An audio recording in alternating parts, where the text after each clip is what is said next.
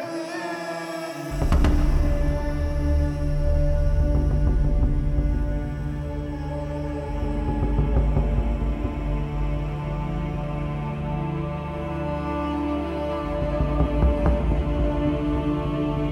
voice cries in the wilderness.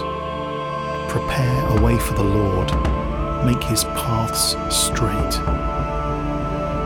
And so it was that John the Baptist appeared in the wilderness, proclaiming a baptism of repentance for the forgiveness of sins. All Judea and all the people of Jerusalem made their way to him, and as they were baptized by him in the river Jordan, they confessed their sins. John wore a garment of camel skin, and he lived on locusts and wild honey. In the course of his preaching, he said, Someone is following me, someone who is more powerful than I am, and I am not fit to kneel down and undo the strap of his sandals. I have baptized you with water, but he will baptize you with the Holy Spirit.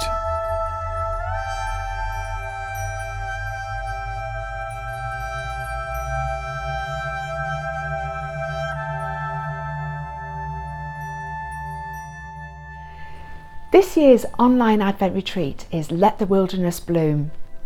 Drawing on the life of John the Baptist, we will explore themes of silence, solitude, dryness, and vulnerability, moving towards resilience, promise, and hope. These webinars will be live on Monday evenings from the 27th of November at 7:30 p.m. or can be watched at any time afterwards. This means you can have a mini retreat each week leading up to Christmas. There are three different ways you can take part. Individually, either live on Monday evenings or at any time to suit you. If you join us live, you have the option to join in the chat, share thoughts, and ask questions.